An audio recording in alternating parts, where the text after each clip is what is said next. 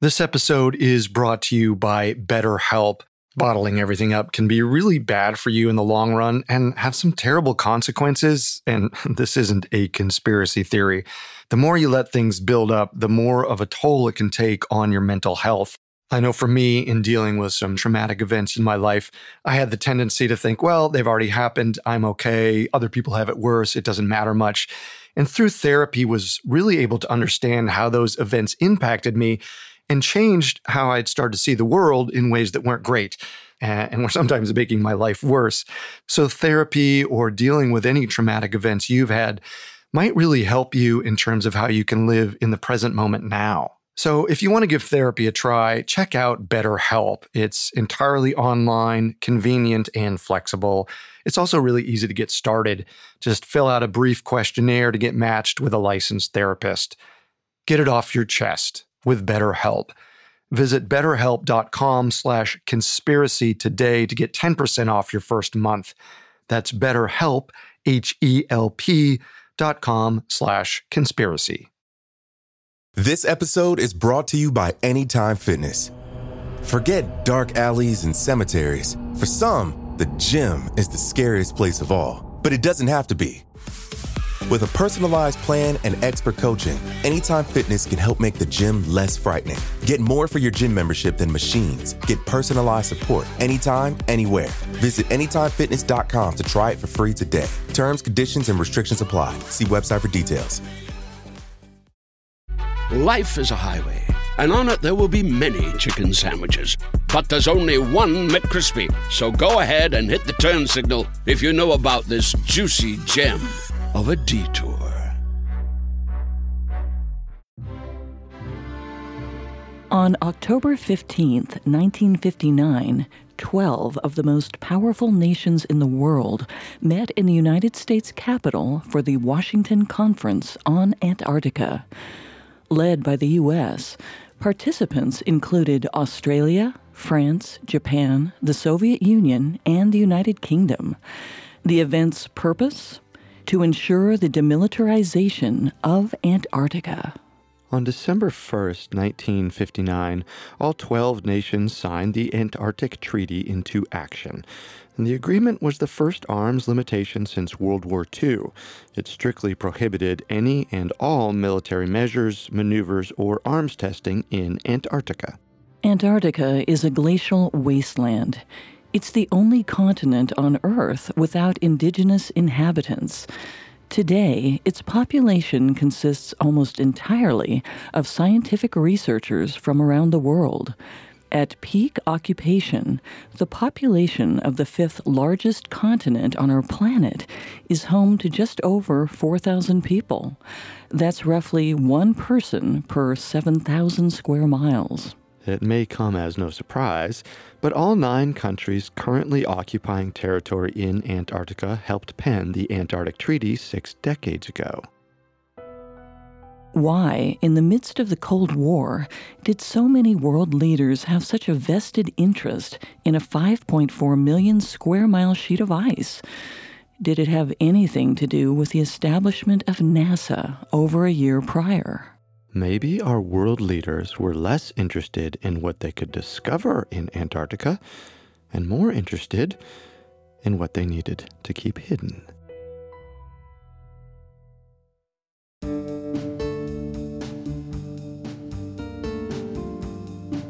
Welcome to Conspiracy Theories, a Parcast original. Every Wednesday, we dig into the complicated stories behind the world's most controversial events and search for the truth. I'm Carter Roy. And I'm Molly Brandenburg. And neither of us are conspiracy theorists. But we are open minded, skeptical, and curious.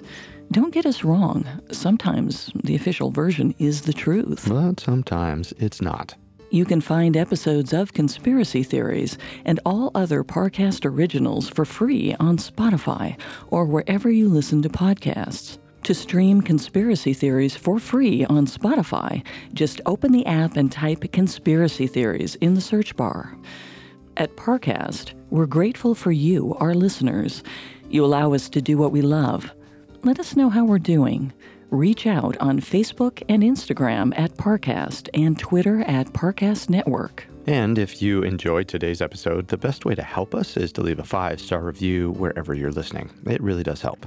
This is our second and final episode on the Flat Earth movement, which started on the fringe but is now breaking into the mainstream.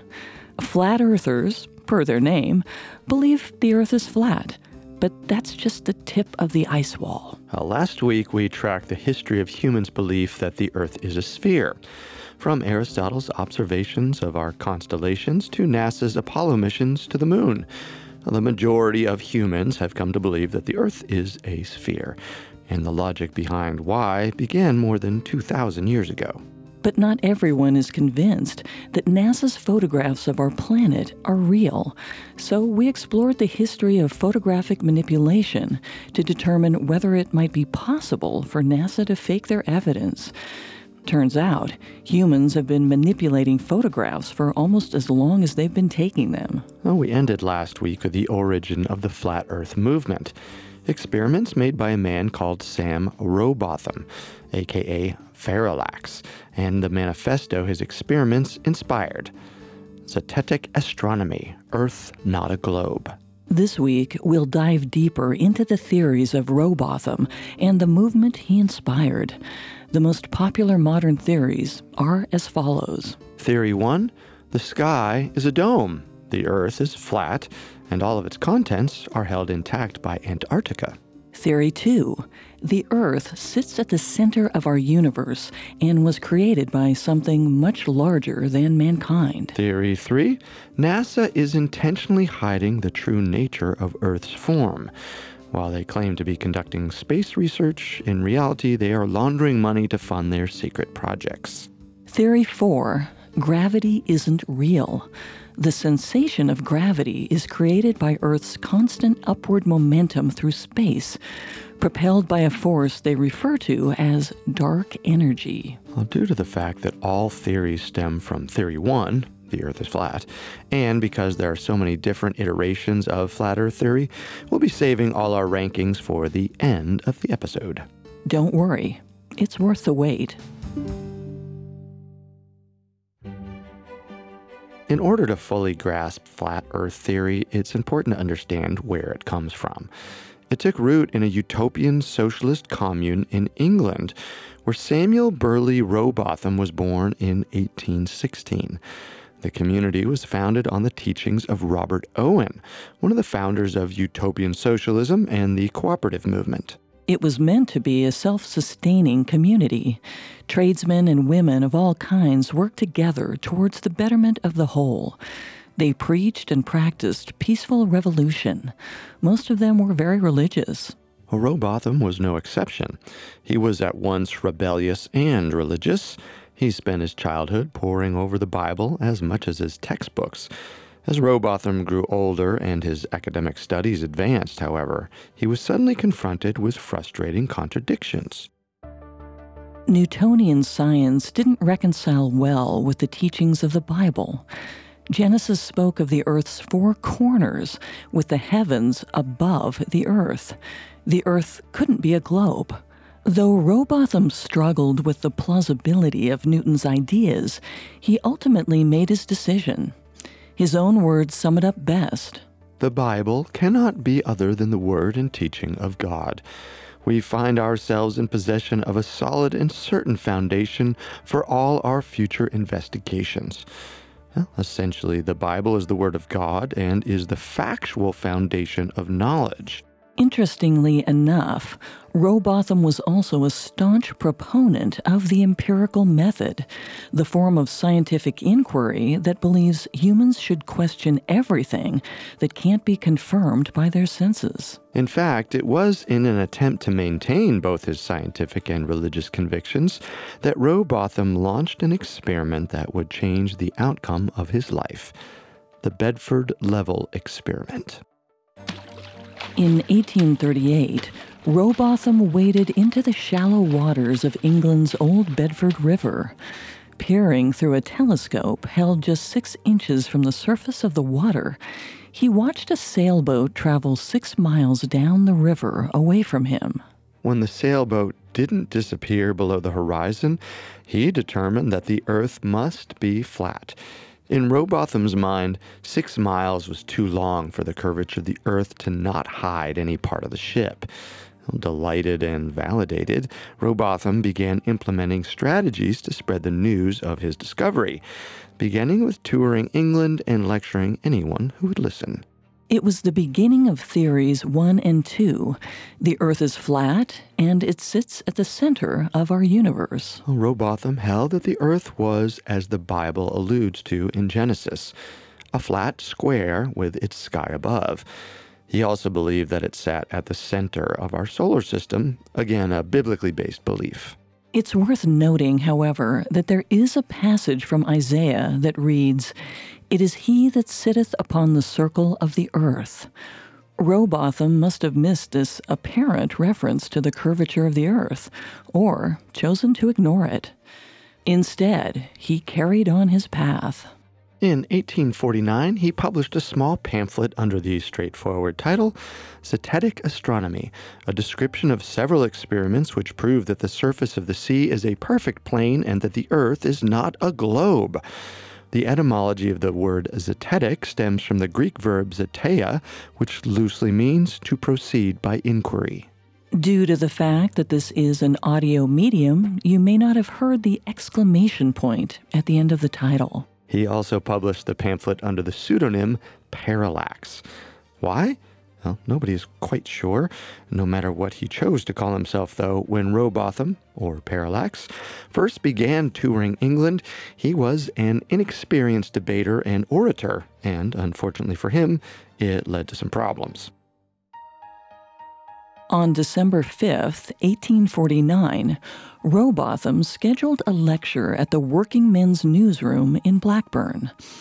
Things didn't go quite as planned. During the lecture, some attendees wanted to know why the hulls of ships that traveled out to sea disappeared before their masts. Their own empirical evidence seemed inconsistent with the Bedford level experiment. Rowbotham became flustered. Instead of defending his position, he announced that the answers would be revealed during his next lecture, which was two days away. It placated the room for the moment, but when attendees showed up to the next lecture to finally get their answers, Rowbotham didn't show up. He was entirely MIA. In what might be described as the most elegant burn of all time, a journalist from the Blackburn Standard wrote of the experience. Friday evening came. The fire was comfortably lighted, and the company collected, but no parallax appeared. The persons present, of course, concluded that he had slipped off the icy edge of his flat disk. Despite the slights he received, the lecture was only a minor setback for Rowbotham. With more experience, his wit sharpened and he learned how to handle his doubters. And as his skills grew, so did his following. In time, he was charging sixpence for his lectures. It's unclear whether his ideas were popular because they were convincing or laughable. It was likely some of both. Rowbotham had his fair share of critics even in his day. Well, either way, laughable or not, his ideas were suddenly becoming profitable, which meant that Rowbotham's passion was getting closer to becoming a sustainable enterprise. With his success, however, there were higher stakes. In 1864, some of the naysayers began spreading rumors that Rowbotham would not agree to a scientific challenge to prove his theory. But, to their surprise, Rowbotham accepted. Spurred on by his challengers, Rowbotham arrived at Plymouth Hoe on the coast of England, ready to prove that the world was flat. Rowbotham arrived to find a telescope. His challengers had set it up, pointing towards the Eddystone Lighthouse. Their experiment was a close equivalent to Rowbotham's own Bedford level experiment. They hypothesized that when the lighthouse was viewed from greater distances of equal altitude, it would get cut off in larger and larger quantities at the horizon due to the curve of the Earth. The experiment didn't end in Rowbotham's favor. He saw exactly what they wanted him to see the opposite result of his own experiment. But even though Rowbotham was presumably proven wrong, it didn't seem to faze him at all. His views didn't waver. Instead, he vehemently and loudly insisted that the experiment only proved his stance further, without explaining how or why. And it worked. Many observers of the challenge walked away actually believing Rowbotham. There was no stopping his fervor. In fact, Rowbotham only became more engaged with his work. In 1865, he expanded his pamphlet into a 460 page book under the more succinct but equally on the nose title Zetetic Astronomy Earth Not a Globe. To this day, the book remains one of the most fundamental texts for flat earthers. It is filled to the brim with documentation of experiments, theories, and mathematical equations proving the Earth is flat. Its final pages are loaded with excerpts of praise from his peers and students. With the book as their manifesto, Rowbotham's followers began spreading his flat earth message on their own.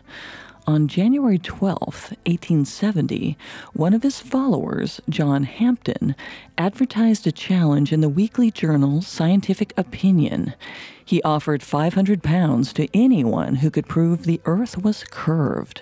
Well, the contest was originally set to be judged by an unbiased representative, an editor of The Field magazine named John Henry Walsh. But before the contest began, Hampden demanded an additional judge be added. He suggested William Carpenter, a notorious proponent of flat earth theory. Hampden had faith in the flat earth theory, but he was still determined to stack the odds in his favor. The man who took Hampden up on the wager was Alfred Russel Wallace. Today, Wallace is considered the father of both biogeography and the theory of evolution through natural selection.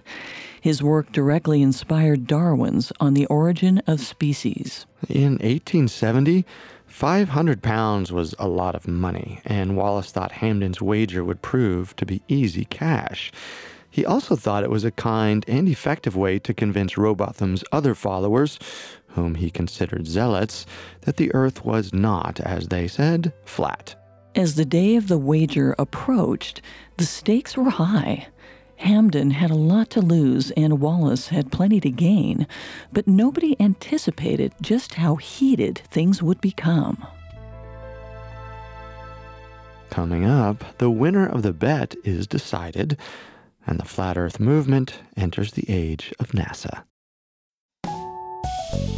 This episode is brought to you by Terminix. Terminix can't help you solve the world's biggest mysteries or take on alien life, at least not the ones you're thinking of, but they can help take care of pesky invaders in your home, like the ants in your kitchen, the roaches under your sink, and the termites in the walls. Because when pests show up, so does Terminix. No matter what type of bug it is, they can Terminix it fast with personalized pest care that puts you in control. And with over 95 years of experience, it's no wonder they're trusted by homes and businesses everywhere. So if you have a pest problem, don't stress it. Terminix it. Visit Terminix.com to book your appointment online today. That's T E R M I N I X dot com. This episode is brought to you by Anytime Fitness. Forget dark alleys and cemeteries. For some, the gym is the scariest place of all, but it doesn't have to be. With a personalized plan and expert coaching, Anytime Fitness can help make the gym less frightening. Get more for your gym membership than machines. Get personalized support anytime, anywhere. Visit AnytimeFitness.com to try it for free today. Terms, conditions, and restrictions apply. See website for details. Now, back to the story. Samuel Birley Rowbotham's Bedford level experiment and his ensuing book, Zetetic Astronomy, launched the founding principles of the flat earth movement as we know it today. In 1870, flat earther and Rowbotham follower John Hampden offered 500 pounds to anyone who could prove that the earth was curved. Famed scientist Alfred Russel Wallace took him up on his offer, thinking it would be easy money. But when Judgment Day came, the stakes were high. For his experiment, Wallace measured and placed four items at the same height above the water in a straight line, equidistant from each other. They were spread out along a six mile stretch of the old Bedford River. If, when viewed through a telescope, the center object appeared higher than the rest, it would show the curvature of the Earth. If they all appeared to be at the same height, he would concede. There had been a lot of lead up and preparation for the event. The event itself, however, was over in the blink of an eye, as quickly as it took to look through the telescope. Anyone who did said that the centermost object appeared to be the highest. Despite Hampden's best efforts, Wallace was determined the winner. He was a good natured winner, though. He offered an explanation for why Rowbotham's experiments were not properly executed. Rowbotham hadn't taken into consideration the tricks that light refraction can play on images viewed so close to the surface of the water. Alternatively, Hampden was not a good natured loser. He refused to concede victory to Wallace, calling him a swindler and a thief. Even when Wallace returned the money, Hampden campaigned against him. Well, not just for a day or a week, but for nearly 15 years, Hampden persisted in his harassment, writing to scientific publications and even to Wallace's wife. The harassment was so bad that Wallace eventually won multiple fraud and libel lawsuits against Hampden, who then spent time in jail. The success, however, was bittersweet.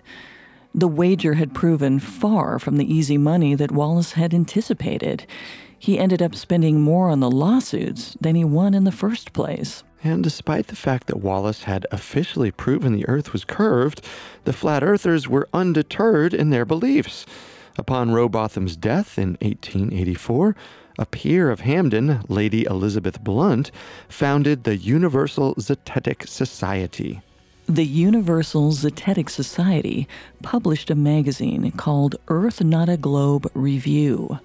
Its objective was to spread knowledge that confirmed the Holy Scriptures with practical scientific investigation. The Universal Zetetic Society and their publication continued for years, to varying degrees of success, but it experienced a steady decline in participation beginning around the dawn of the 20th century. It appeared that flat earthers had lost the fervor and zeal that had once attracted so many. The dedicated few remaining were considered by many of their contemporaries to be religious zealots. The Universal Society fizzled out until it experienced a rebranding. In 1956, a man named Samuel Shenton created the International Flat Earth Research Society. Shenton, who was English as well, embraced Rowbotham's ideas and experiments, but focused less on religious texts. Though devoutly religious, he publicly presented himself as a man of science. He would even become an inducted member of the Royal Astronomical and Royal Geographical Societies. Like flat earthers who came before him, Shenton jumped at any opportunity he got to speak about his beliefs. Unfortunately for him, in 1958, only two years after Shenton founded the International Flat Earth Research Society, NASA was established. Soon, satellite images of the curvature of the Earth were making headlines, not just in America, but around the world. Though Shenton dismissed the images, saying that they were optical illusions created by wide angle lenses, it was likely around this time that the popular model of flat Earth transitioned from a square to a disk. It may also have been around this time that another idea was added to flat Earth theory that Antarctica is actually a giant ice wall around Earth's perimeter. It was a solution to the question of why all of Earth's contents didn't just spill off its sides. Later, when NASA's astronauts returned home with photographs of the Earth as a sphere, Shenton still maintained that the images were faked. Even when the Sputnik satellite began orbiting the Earth in October 1957, Shenton had these words for the press Would sailing around the Isle of Wight prove that it were spherical? It was Shenton who began the now popular Flat Earth Theory number three. NASA was faking images to hide the true shape of our Earth. And Shenton wasn't alone in believing there was something to hide. His theory coincided with the genesis of another conspiracy theory that NASA faked the moon landing. Taking a line similar to the one espoused by moon landing conspiracy theorists, Shenton believed NASA was faking space research in order to launder tax dollars. They then used that money to fund top secret projects. As for what those top secret projects involved, he never explained or even tried to. They were, after all, top secret. Throughout his life, Shenton would receive plenty of derision for his views, but the International Flat Earth Research Society still managed to amass members. Upon Shenton's death in March 1971, there were roughly 100 followers. Charles K. Johnson took over for Shenton as the president of what would come to be known as the Flat Earth Society. Together with his wife, he ran the group out of their home in Kern County, Southern California. Johnson created pamphlets and publications like Flat Earth News, which he would hand out to strangers on the street.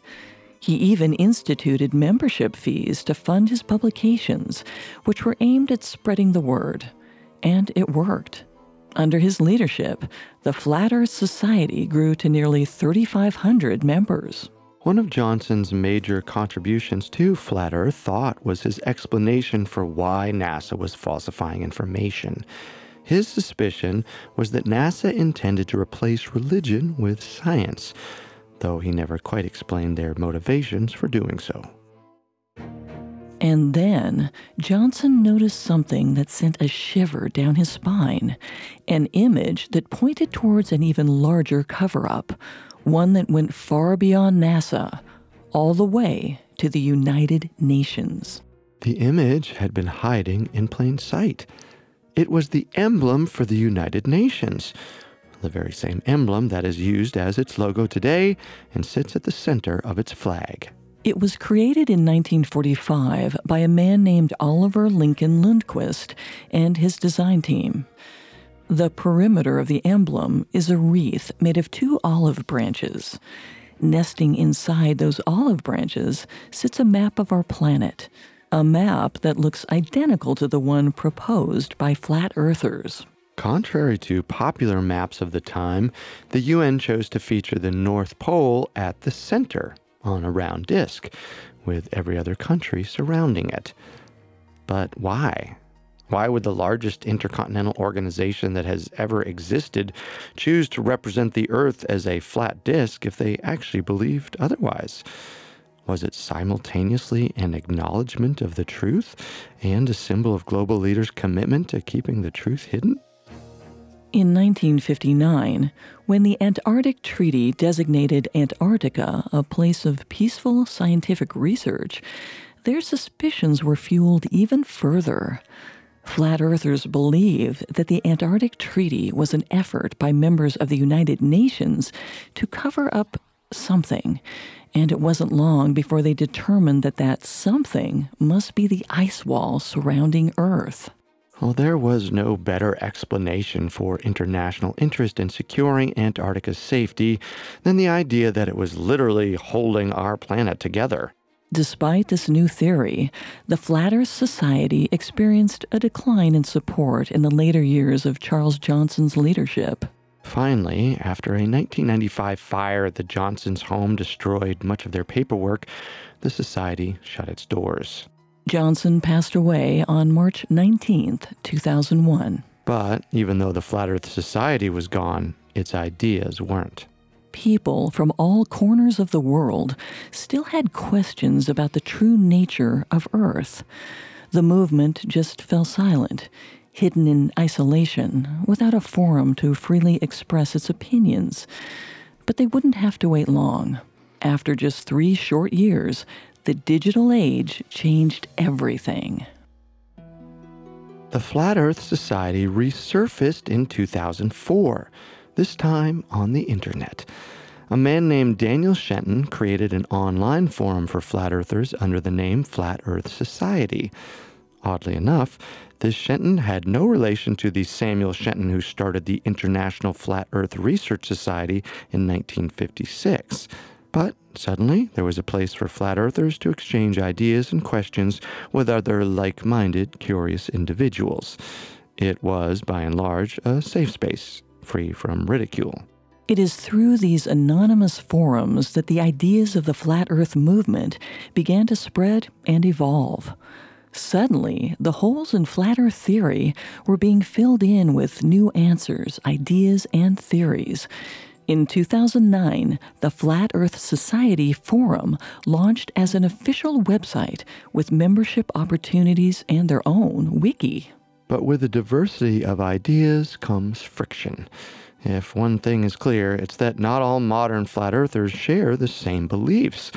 Well, the only true universal belief is that the earth is flat. In 2013, the differences led to the Flat Earth Society splitting into two factions. Currently, there are two different online organizations called the Flat Earth Society. From what we can tell, there is no concrete, simple distinction between the two. Though much of what modern flat earthers believe is still rooted in Rowbotham's original teachings, their beliefs have evolved over time to account for outside counterarguments. For instance, in this digital age, flat earthers took on the concept of gravity. By definition, the theory of flat Earth and gravity can't coexist. Gravity is a force that draws inward. If the world is flat, inward is not a direction.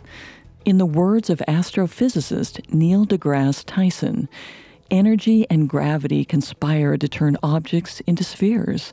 Gravity is the force that serves to collapse matter in all directions. So, how do flat earthers explain gravity? Well, their theory, our conspiracy theory number four, is called universal acceleration. It states that a dark energy is constantly propelling the Earth upward at the rate of 9.8 meters per second squared. It's that constant acceleration that provides the sensation of gravity. At first glance, it seems almost plausible. We don't actually know what creates gravity. Why not call it dark energy? Maybe we are in a giant elevator. It's certainly creative, especially considering it's not based on any evidence. Well, without the type of funding that NASA has, uh, creativity is a necessity. And no flat earther has gotten more creative than Mike Hughes. Hughes, entirely self taught, built his own rocket and shot himself into the air. He was determined to observe the horizon for himself. Coming up, we'll explore why the Flat Earth movement is more popular now than it's been in centuries. Life is a highway, and on it there will be many chicken sandwiches. But there's only one McCrispy. So go ahead and hit the turn signal if you know about this juicy gem of a detour. eBay Motors is here for the ride. With over 122 million parts, you can make sure your number one ride or die stays running smoothly. Brake kits, LED headlights, bumpers, whatever your baby needs, eBay Motors has it. And with eBay Guaranteed Fit, it's guaranteed to fit your ride the first time, every time. Plus, at these prices, you're burning rubber, not cash. Keep your ride or die alive at ebaymotors.com. Eligible items only, exclusions apply. Now, back to the story. By 2016, platforms like YouTube, Facebook, and Twitter helped flat earthers reach people all across the world. One of those people was Mike Hughes, a limo driver and daredevil from California who holds the Guinness World Record for the longest car jump ever made in a stretch limousine.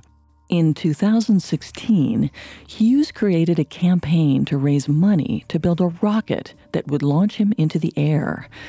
He wanted to see the world from a height that would prove, once and for all, that the Earth was flat. it wasn't Hughes' first attempt at launching himself into the air. In 2014, Hughes built a rocket that was able to propel him 1,374 feet high. It was a semi successful experiment with some terrifying kinks. His rocket immediately plummeted back down to Earth and smashed into the ground with his body inside. The parachute had failed. Onlookers rushed to the rocket to make sure he was okay. But as supporters pulled his body from the cabin, Hughes pled to not be moved. He thought he might have broken his back. Luckily, his back was, for the most part, fine, but he did sustain injuries that put him in a wheelchair for two weeks. Well, despite the difficulty of his first flight, Hughes was determined to try again. He knew he could do better, so he reached out to the Flat Earth community for support. With their help, he raised nearly $8,000 and set to work on a new and improved rocket. His second flight proved as difficult as the first. Allegedly, he had some difficulty with the Bureau of Land Management and the Federal Aviation Administration, but eventually he got clearance for takeoff. On March 24, 2018, in California's Mojave Desert, Hughes' second rocket took flight. The steam powered homemade rocket built with used parts from eBay, reached 350 miles per hour and a peak altitude of 1,875 feet. A video of the launch is unsettling, to say the least. The rocket fell at an alarming rate, and once again, the parachute was late. Hughes landed nearly 1,500 feet from the original launch site. Luckily, he only suffered minor injuries. In his words, just a sore back. But his experiment, he had to admit, hadn't been a success. He didn't get high enough to see any conclusive evidence about the shape of our planet. Well, despite the failure, Mike Hughes' rocket experiment made quite a splash.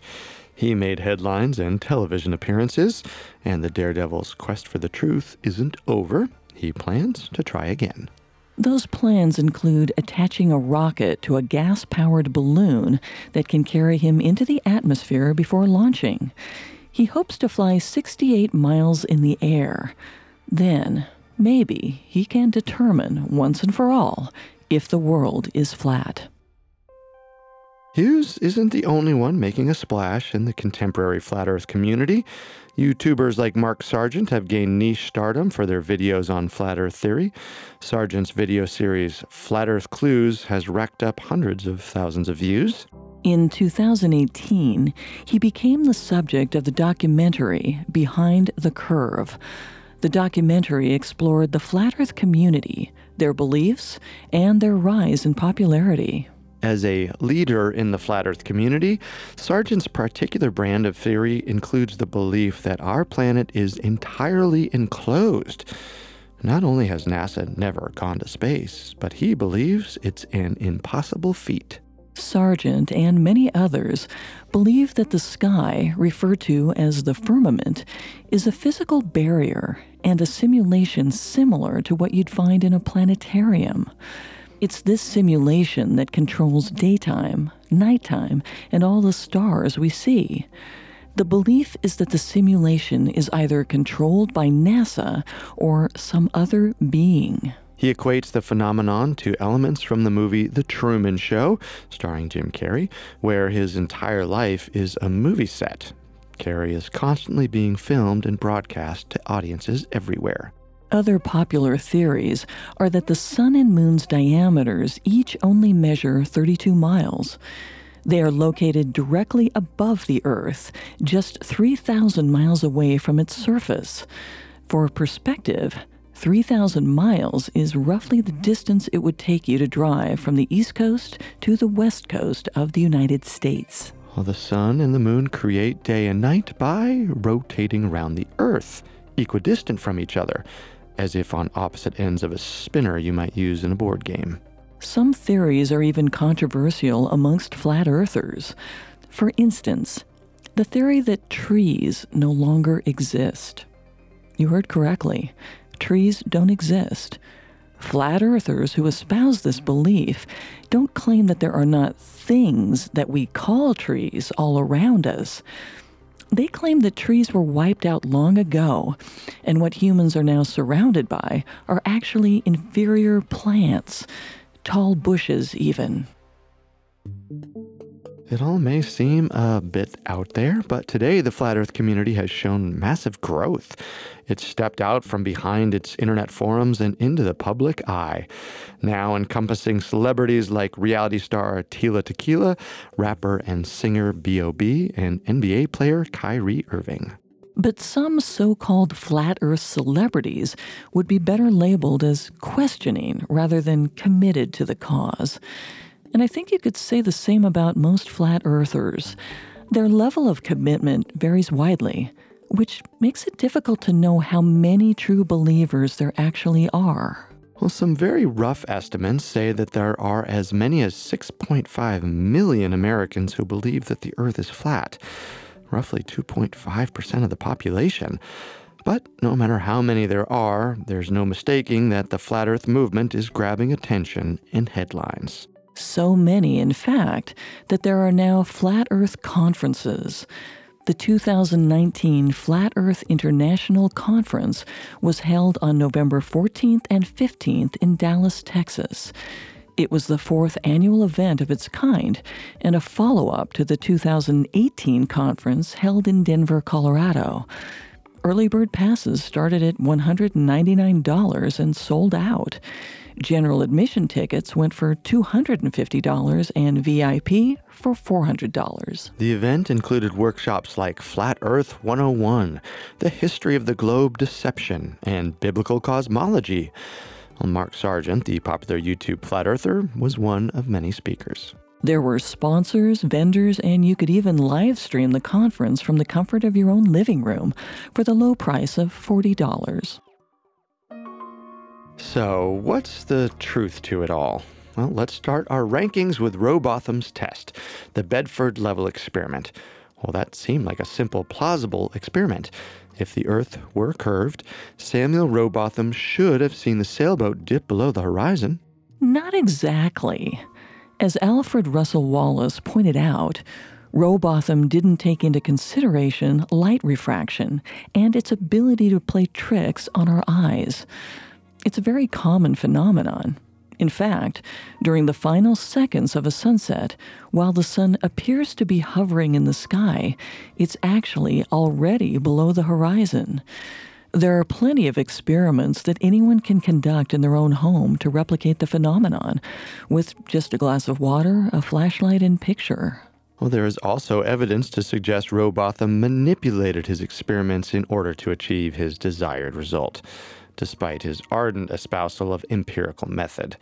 I don't think it's a coincidence that his major findings were all drawn from experiments held at the same river, around the same time of day, always viewed through a telescope just six inches above the water. Not to mention, on more than one occasion, his experiments were proven wrong during his lifetime. His vehement denials and constant reiteration of his point didn't make him right. It just made him persistent. But sometimes passion is all it takes to start a movement. History has certainly proven that to be true. Rowbotham's equations have been disproven by nearly every scientist and mathematician that has come after him, whether they were religious or not. I think Rowbotham said it best. He wanted a way to confirm the Holy Scriptures, so he designed circumstances that, when interpreted just right, could. Well, it's also worth mentioning that neither the Catholic Church nor any other major religion interprets the Bible with such literalism anymore. They generally do not believe the earth is flat, and they don't believe that it sits at the center of the universe.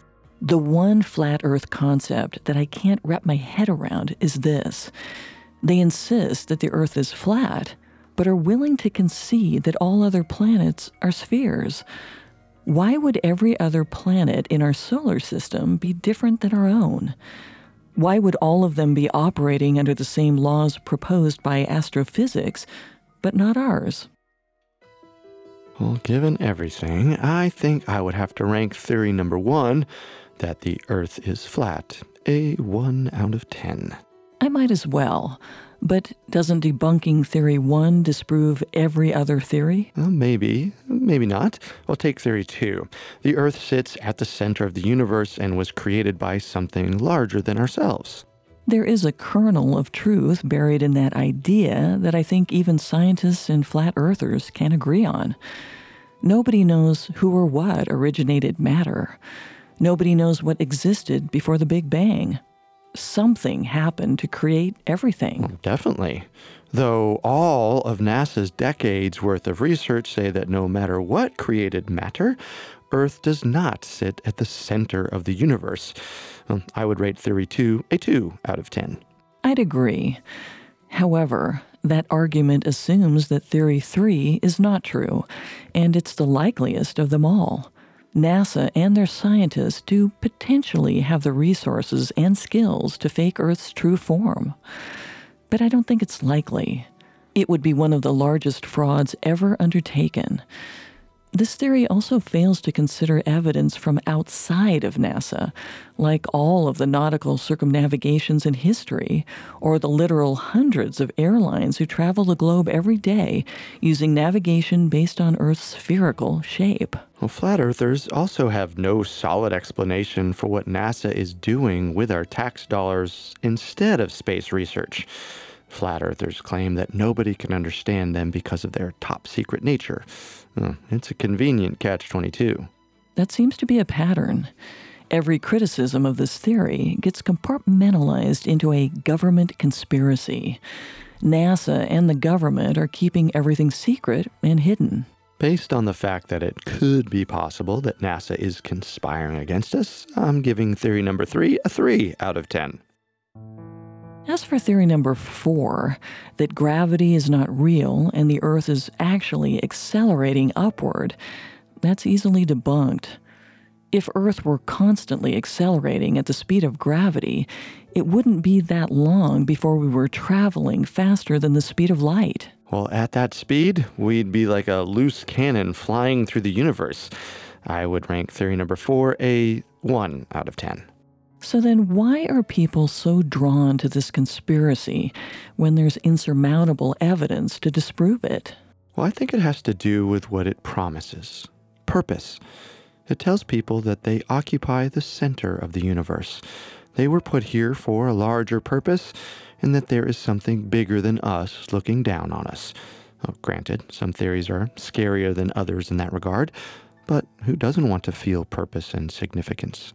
I completely agree. I think human nature is capable of an incredible amount of denial in order to protect their sense of self, safety, and significance. Well, not to mention, Flat Earth is a community now. So there's an element of acceptance that, when combined with an us versus them mentality, can be extremely powerful. One thing I think is worth noting is the income streams that the Flat Earth movement is now generating at least for the so called leaders of the movement, the ones really pushing the views out there. Greed is a huge incentive. The question becomes can they stop espousing their beliefs if it compromises their livelihoods?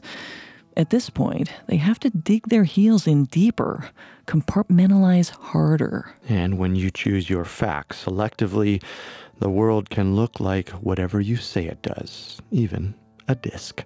But playing with facts is a dangerous game. And when you make a disc out of the world, if you're not careful, you'll fall right off.